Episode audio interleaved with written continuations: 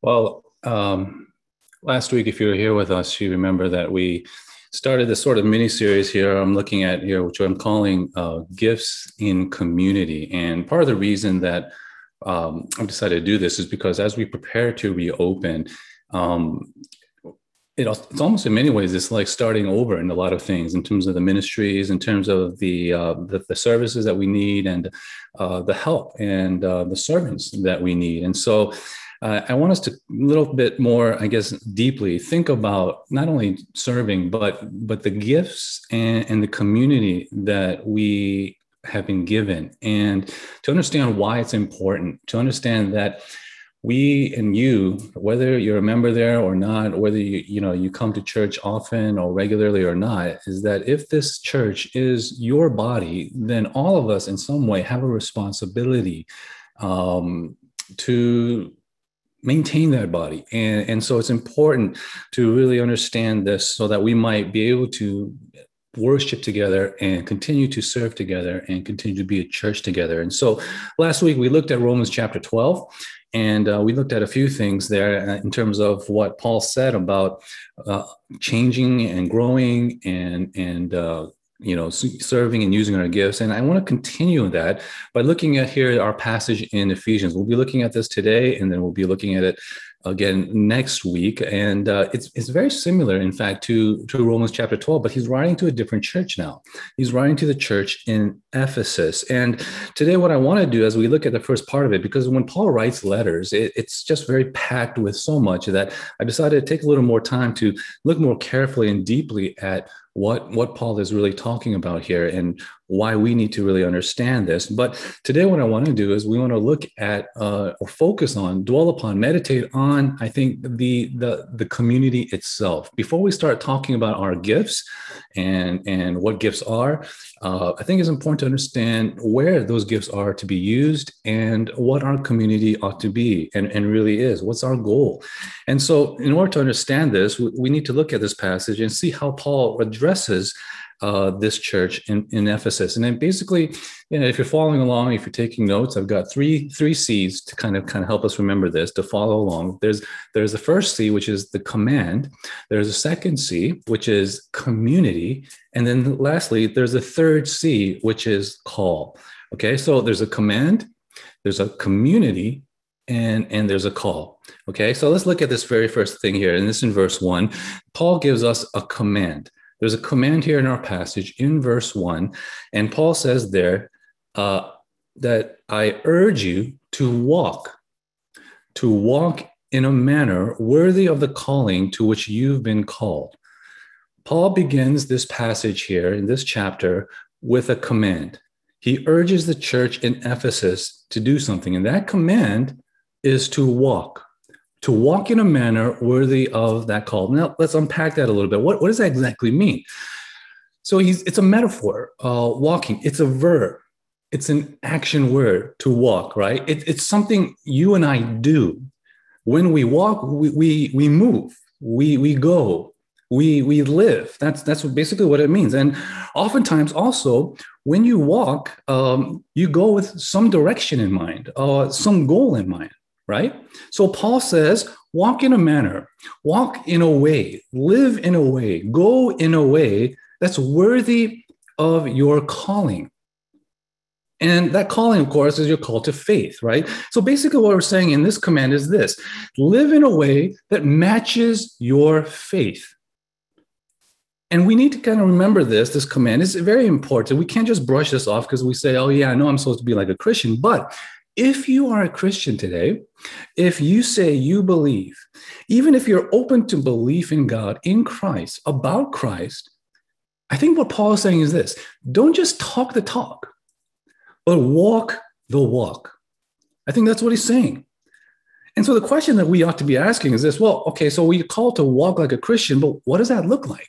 And immediately, simply thinking, we think that's an easy answer. We oftentimes answer that question either spiritually or, or oftentimes morally you know if we're walking like a christian spiritually we're we're praying um, we're reading the bible uh, we're, we're going to uh, community groups worship services we're maybe singing praise songs, or maybe walking as a Christian for you is, is more moral, that you're doing the right thing, what's morally correct, what's right, what's obedient, um, maybe to the laws of God or, or to even the laws of our society. It, it's, it's oftentimes doing something that either spiritually or morally, right? And so it's simple. We think that's what it means to walk like a Christian, isn't it?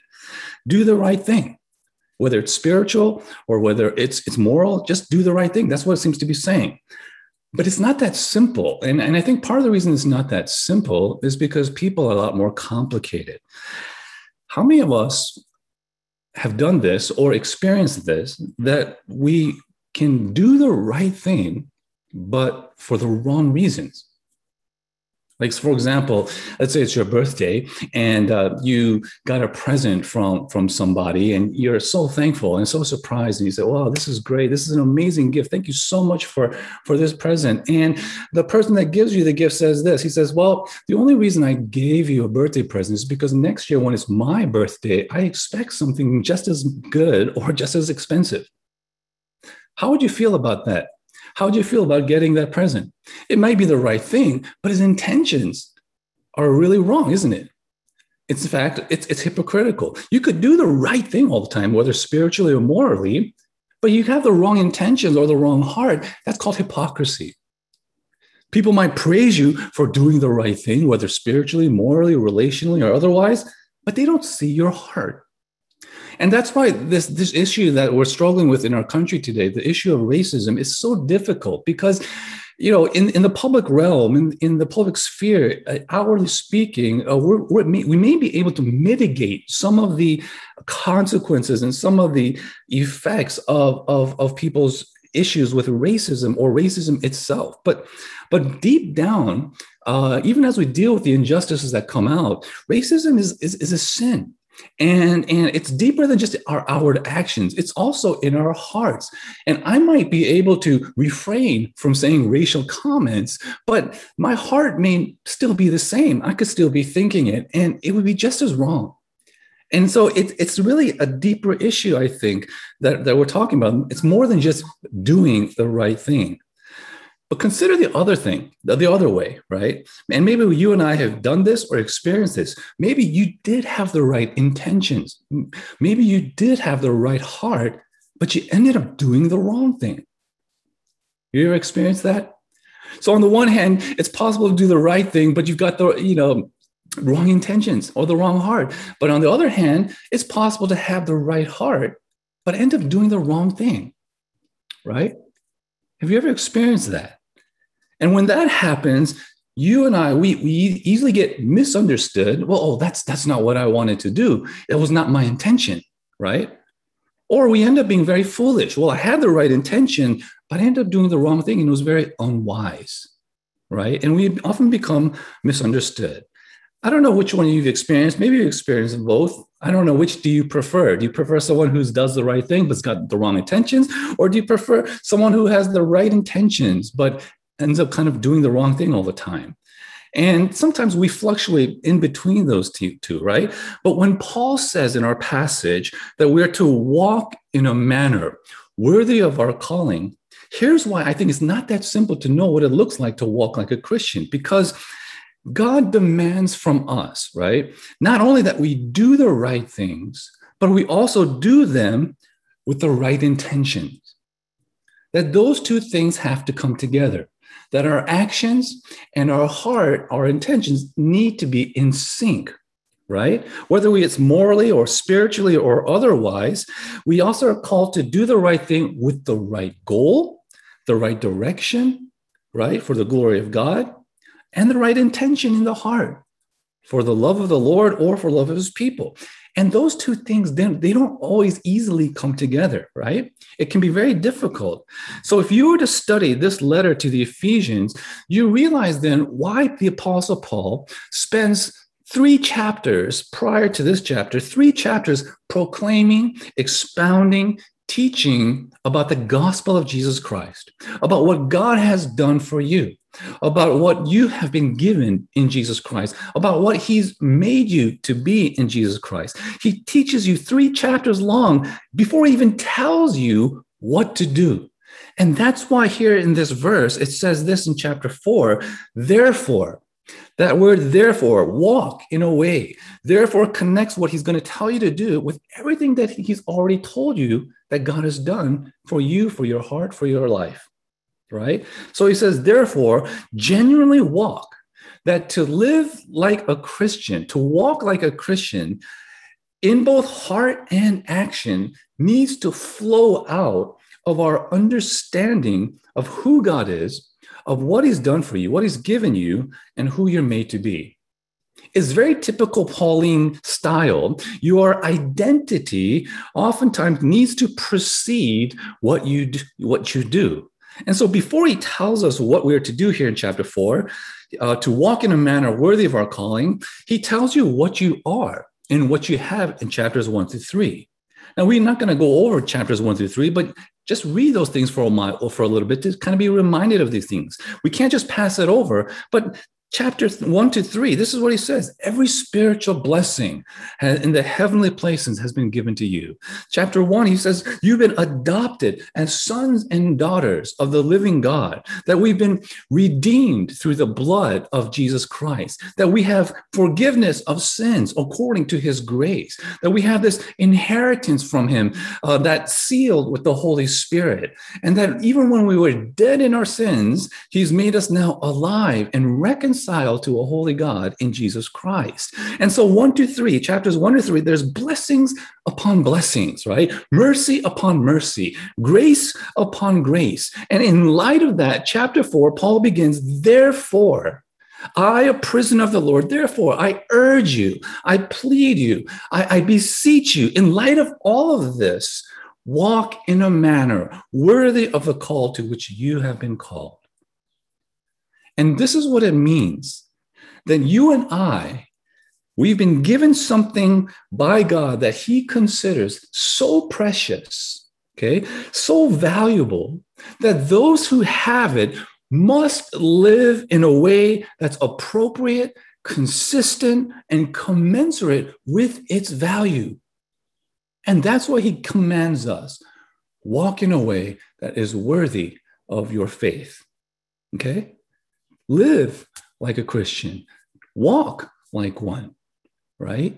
From the heart, understanding the blessings of God. Okay, that's the first command, right?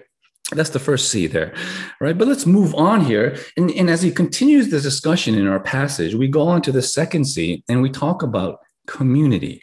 And how does he make this connection for the church in Ephesus? Well, remember, when we oftentimes walk, even if we're just taking a walk, you know, there is some kind of direction, even if though it's aimless, it, it is a goal there, a, a purpose there. And so, what is the walking that Paul is talking about. What is its direction? What is its goal? To what ends? And I think Paul here has something for this church, very something very specific um, in mind. And that's why in verse two it reads, "With all humility and gentleness, with patience, bearing with one another in love, eager to maintain the unity of the Spirit in the bond of peace." So, verse one, here's the command walk like a Christian, right? But then, secondly, the community. Verse uh, uh, verse two talks about unity. Talks about unity. Isn't that interesting? You know, walking, living, growing uh, as a Christian. You would think Paul would say here that the goal here, as to walking like a Christian, is to become more Christian, uh, to become more like Jesus Christ, or at, maybe at the very least to become uh, a better person. And, and certainly that is part of it. He says that in other places. But here in this letter, he says the goal of our walking in faith, living like a Christian, is to maintain a unity. And that's why he mentions in verse 2 things like humility, gentleness, patience, bearing with one another in love. These are character traits that we need in order to maintain unity in a group of people. And that's what Paul talks about. But here's my point. We need to really think about this because it should be immediately obvious. He goes from you walking in faith, right, to unity. And I think this teaches us something that we just don't think about often, something that for some of us may seem very unfamiliar. Because we are very individualistic people. We live in a very individualistic culture. And so you, when you and I think about uh, living as a Christian, growing as a Christian, you know, walking in faith, we immediately think individualistically. We immediately ask ourselves questions like, how have I been doing? Uh, have I been maintaining my QTs? Have I been praying? Have I been enjoying or experiencing any kind of fellowship or community or worship, we immediately think individualistically. But notice how Paul addresses the goal of you walking by faith it's unity. He doesn't address you walking by faith, its goal as individualistic, but he addresses it corporately. And I think this is something that we really need to think about as we think about our own personal walking in our faith. Think about it this way when you think about your Christian life or the life ahead of you as a long, maybe hard, even twisted path that some of us walk, oftentimes when we think about that path, we think about walking it alone. And to be honest, in, in some sense, there, there's some truth to that. There is reality to that, that all of us have a path that we walk down, uh, however that's set for us. And we do that in some sense, you know, some sense as individuals. But what Paul says here is this, what he's telling us is this, that as we walk down this path of our life individually, he's telling us, remember to look to your right.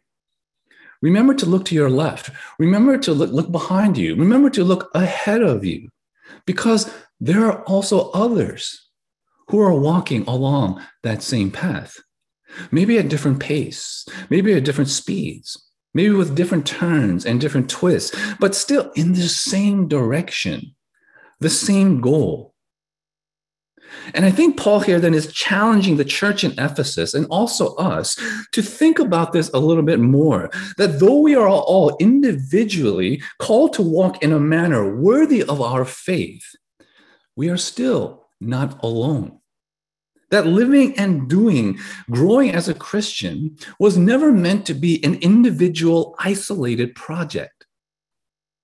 But ultimately, it's meant to be a communal one walking in faith as an individual was also meant to be a communal one.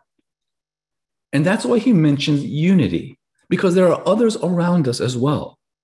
And it practically means this you and I, we shouldn't just be asking, Am I growing? Am I living by faith? Am I doing as Christians ought to do, as my faith says I ought to live?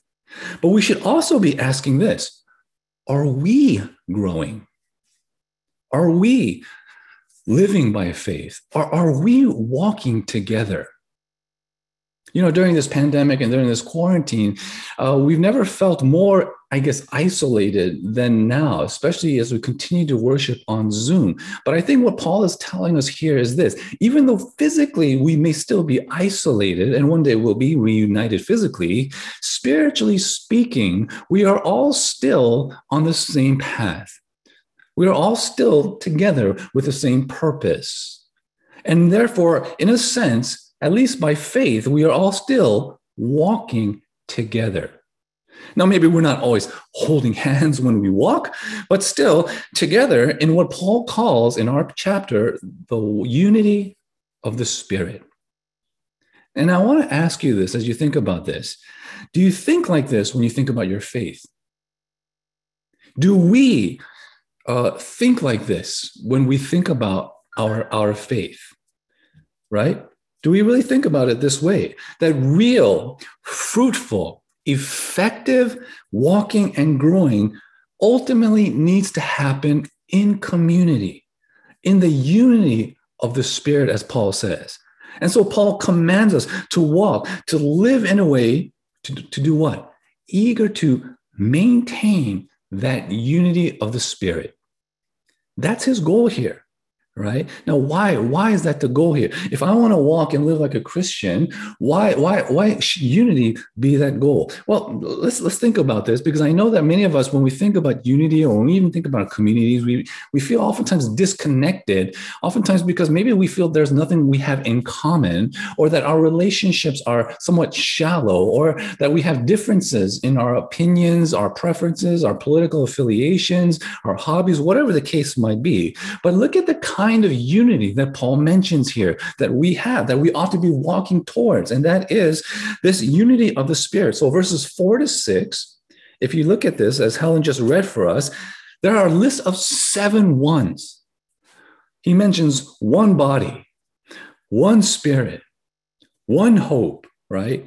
One Lord, one faith, one baptism, one God and Father of all who is over all.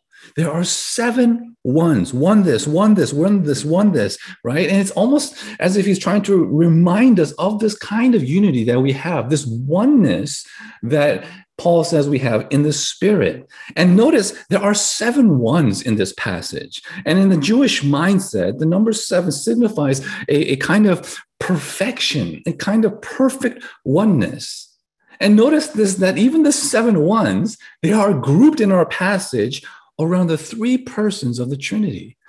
One spirit grouped together with one body and one hope of our calling. One Lord Jesus Christ is grouped together with one faith and one baptism, right? And then one God, the Father, is grouped together with everything, the Father of all. And so, what I think Paul is doing very poetically here is this he's pointing out that our unity, the kind of unity that we're talking about here, is ultimately founded on the unity of the triune God. It's not any kind of unity and community that we're talking about. It's not based on ethnicity, ultimately, or socioeconomic class, or political affiliations, or your personal interests or preferences. Paul is reminding us very clearly that we have a unity of the Spirit that is founded upon the unchangeable being and work of our God, upon the irreversible work of Jesus Christ in history. That our unity is founded upon the unfailing ministry of the Holy Spirit in the hearts of people and the irrevocable decree of the Father God who is there from the foundation of the world. That's what our unity is based on. These are lofty ideas, but this is how great Paul says we have in our community. And I think this ought to be encouraging to many of us who feel disconnected in some way or who live in this broken world with much divisiveness and even discontent. Paul is saying this to the church. You and I, we have an eternal, unbreakable unity. It's something that we don't create, but has been created by God Himself. And rather, it's something that He's telling us as we walk in our life individually that we, you and I, are called to maintain that unity, to work it out in our various respective communities together. Why? Why should we do that? And the reason why, so that not just we as a body, but also you as an individual will continue to walk and continue to grow and continue to live as a person of faith. And in this way, we experience the unity or the community of Christ given to us so that all of us may encourage one another to walk in faith. Now, you know, let me just kind of be honest here. As I grow older, um, I, I, I, to be honest, I, I, find myself more and more impatient. Uh, I find myself thinking of people and finding people more difficult. Um, and it's probably a lot on me. But there's a temptation for me um, when dealing with people, even in our own community, just to kind of let loose. All right. Just to just to say something and just to say it, uh, it and it doesn't care. I don't care who, what they think. Uh, it, it becomes harder to to bite my tongue, knowing that even though that what I could say could could offend or might even might even hurt people. right? That, there's that real temptation as as as I get older, and even with people in general. But there's also this temptation for me not to say anything at all. Uh, maybe uh, for whatever reason, just not say anything all because I just don't care. I just don't care. It just, it's just, it's whatever, right? Especially when you're dealing with people. But this passage reminds me this that if I have any Christian conscience, if I have any desire to keep walking in this faith that God has called me to, if I have any faith in what Paul is saying here in our passage, ultimately it means this I need you. I need you, each and every one of you. Because without you, being Christian, living a life of faith would not only just be boring, it might be unbearable, impossible, more difficult than dealing with our differences, more difficult than dealing with our personal pet peeves and inconveniences and so on and so forth. If this is what Paul is saying, it really means I do need each and every one of you. And in the same way, just in the same way as I need you, you need me. And we need each other. That is what community is. And that's why we're called to maintain that unity, because as we maintain this unity, Paul is saying this is how we are able to continue to walk the faith a resource to strengthen our walk. That's how it works.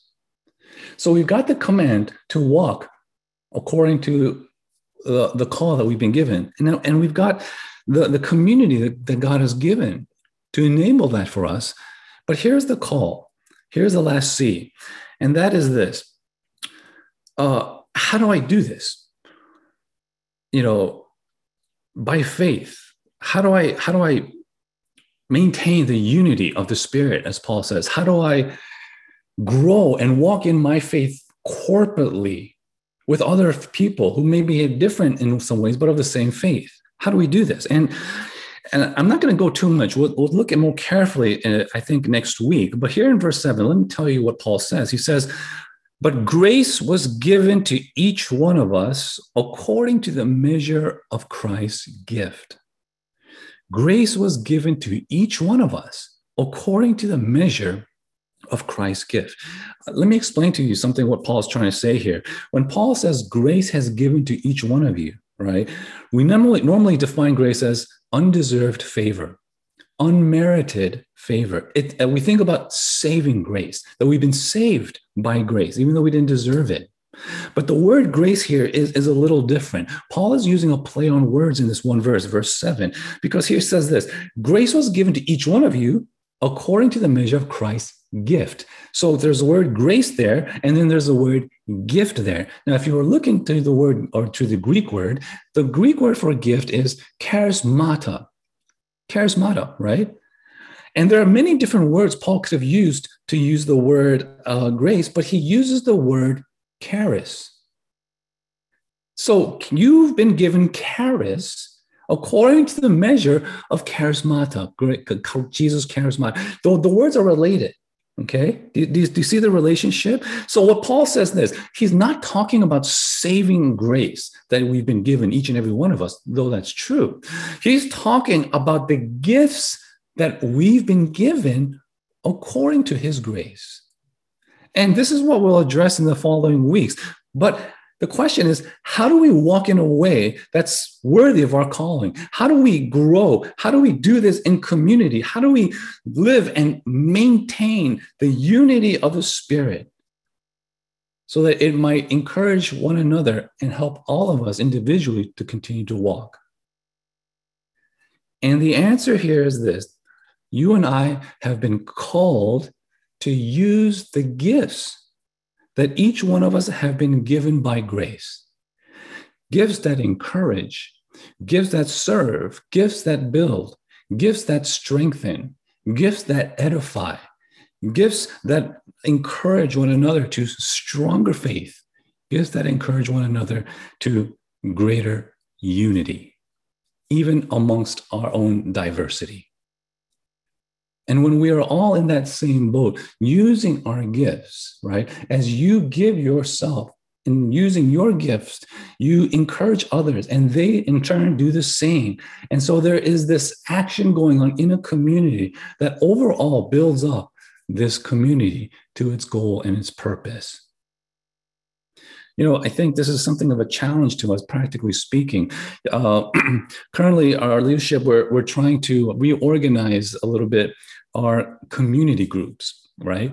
And um, it may look, we haven't set things in stone, but it may look very different uh, going forward. Uh, we've been used to our own particular community groups for so long, uh, but who knows? Going forward, you may find yourself in a group that that with people that you you know I haven't really spoken to much at all. Even though we've been going to the same church, you might find yourself in a community group that are very different from you in terms of phase of life, in terms of uh, personality types, and whatever it is. And oftentimes, we it's it's difficult because you find yourself in a situation like this. They are fellow church members, but people that you haven't really related with too much. And so you go in there, and some of us we might think, oh, you know what, I'm married, but this group everyone's single. I I, I don't think I can like really fellowship with them, right? Or or you go into a community group and, and everyone's married and they have kids, and and uh, you're like, well, I don't have kids, I don't have married, I, I can't really associate or get along with with these people. Or or even things like you know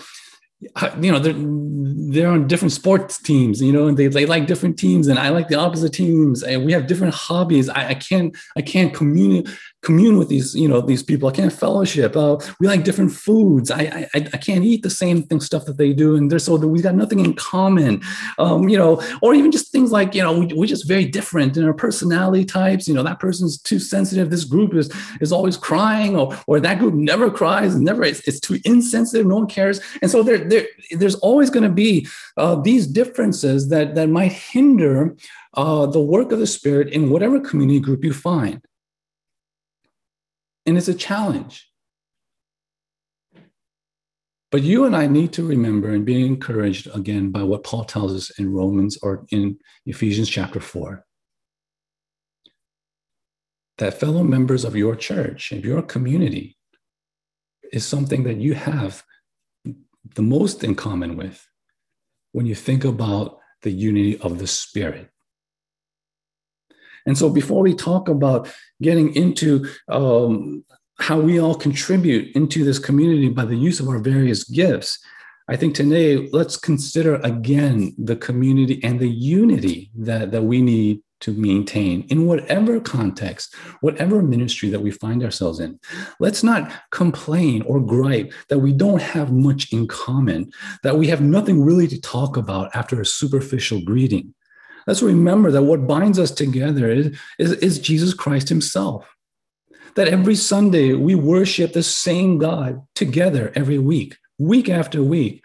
Every Sunday we hear the same message together. We sing the same songs together. We pray the same prayers together. We have nothing in common. Are you serious? Because if that's what we think, then you're basing your idea of commonality on something that is a little more worldly and less spiritual. But what Paul says is the greatest commonality that we have together in Jesus Christ. And so it's a challenge for all of us as we think about walking in faith according to the call that we've been given, as we think about growing and living as a Christian, we think about our need for one another, not just the ones we like, but the diversity of one another that come together because of the unity of Christ for the purpose of growing together. And the way that happens is not just when we like each other, but when we serve one another, when we give to each other out of our gifts, whatever they might be. Let's consider that today uh, and the church as we consider also our reopening and as we get back into in person worship. Consider again do you really want to just go back to church and just talk to the same people in person? Is that all as it is for you? Or do you want to grow the community in the church? To serve maybe where you haven't served, to be in a situation where you're not used to, to, to engage with others that you haven't really done as much. Consider what you do as we consider the body of Christ. Let's pray.